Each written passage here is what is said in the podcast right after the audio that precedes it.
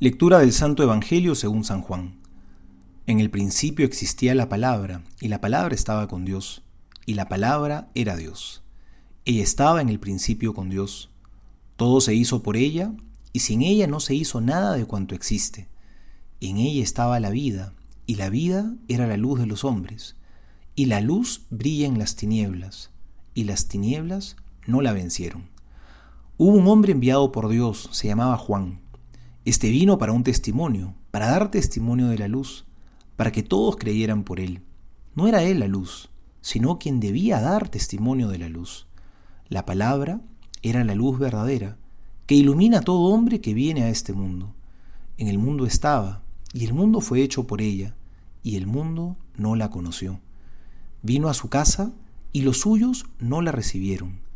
Pero a todos los que la recibieron les dio poder de hacerse hijos de Dios a los que creen en su nombre, la cual no nació de sangre ni de deseo de hombre, sino que nació de Dios. Y la palabra se hizo carne y puso su morada entre nosotros. Y hemos contemplado su gloria, gloria que recibe del Padre como Hijo único, lleno de gracia y de verdad.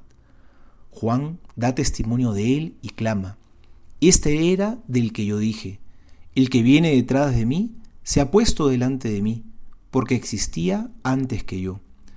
Pues de su plenitud hemos recibido todos, gracia por gracia, porque la ley fue dada por medio de Moisés. La gracia y la verdad nos han llegado por Jesucristo. A Dios nadie lo ha visto jamás. El Hijo único que está en el seno del Padre, Él lo ha contado. Palabra del Señor, gloria a ti, Señor Jesús. Ya desde el Antiguo Testamento, Dios se fue revelando a los hombres, es decir, Dios quería que lo conozcamos, que sepamos quién es Él, y por lo tanto, Él nos fue hablando de muchas maneras, explicándonos, mostrándonos quién es Él, cómo es su corazón.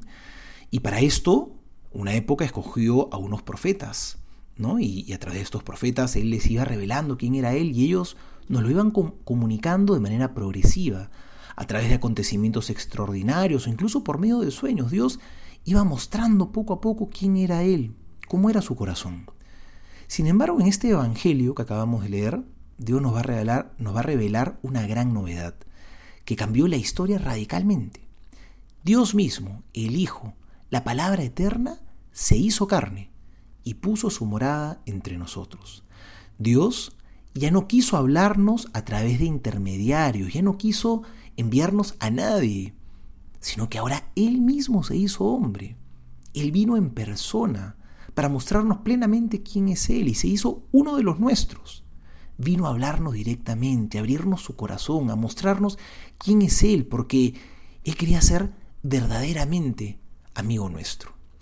Eso es lo que celebramos en Navidad. Navidad no es solo recordar un año más del nacimiento de Jesús, como si fuera un aniversario del calendario.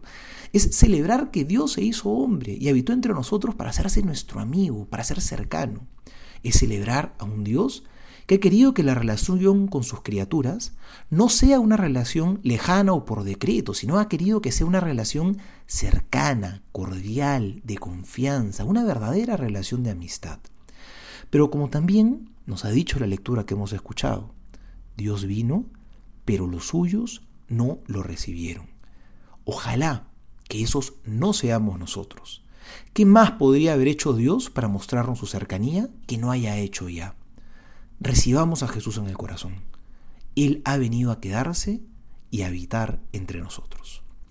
Soy el Padre Juan José Paniagua y les doy a todos mi bendición en el nombre del Padre y del Hijo y del Espíritu Santo. Amén.